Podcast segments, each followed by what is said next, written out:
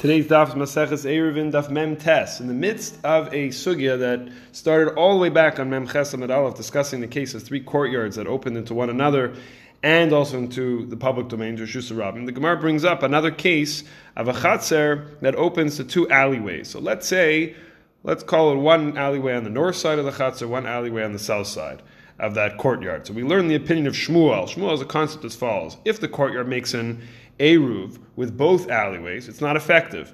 What's the fear? The fear is that people will go from the north alleyway via the courtyard. They're allowed to do that. They can go into the courtyard, but then they want to go into the south alleyway. But they're not allowed to do that because there's no eruv between the alleyway in the north and the alleyway in the south, or vice versa. So that case, it's not allowed. It happens to be that's Shmuel's opinion. It happens to be we don't follow Shmuel halacha. We follow Reb Shimon, who had his opinion with the three courtyards that we learned in Daf Mem Ches.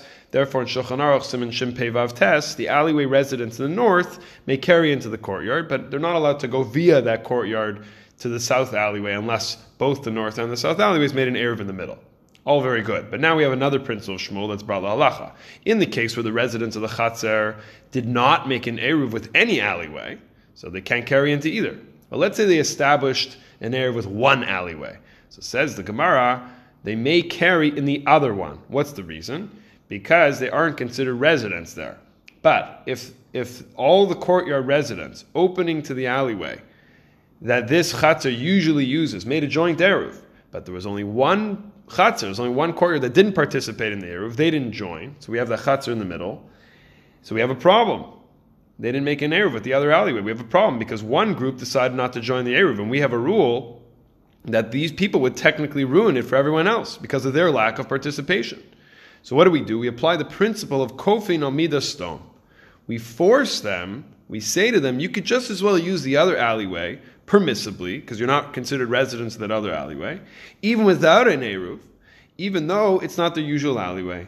And what do we do? We force them to do this.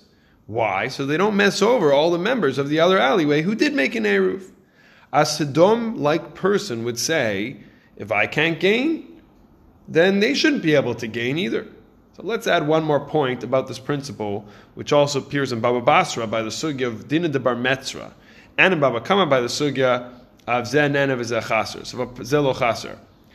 If a person benefits from somebody else's property or possessions and the owner incurs no loss, and the property or the items weren't up for rent, so the halacha is we force the owner not don't be like the people of Sodom, kofin al midas Sodom, what do we say? Don't charge the person money.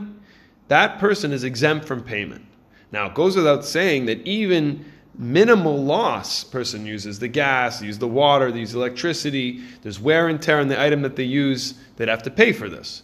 And even, even on top of this, generally Tosfos already in Baba Basra and Nimukei says this as well, that this is all b'di'eved, which means this is after the fact. This person went ahead and lived in this person's house. The house wasn't for rent the person was the person uh, the person wasn't going to rent it anyway. So that case, they went, they lived there. Then after a week, the guy comes by and says, "Hey, what are you doing on my property?" He says, "Well, you weren't going to rent it anyway."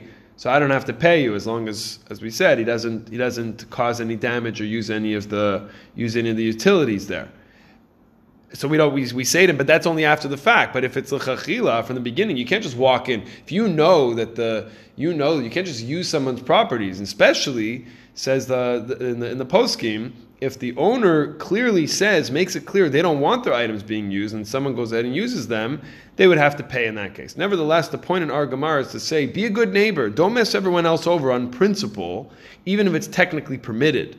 That's a Sodom-like behavior.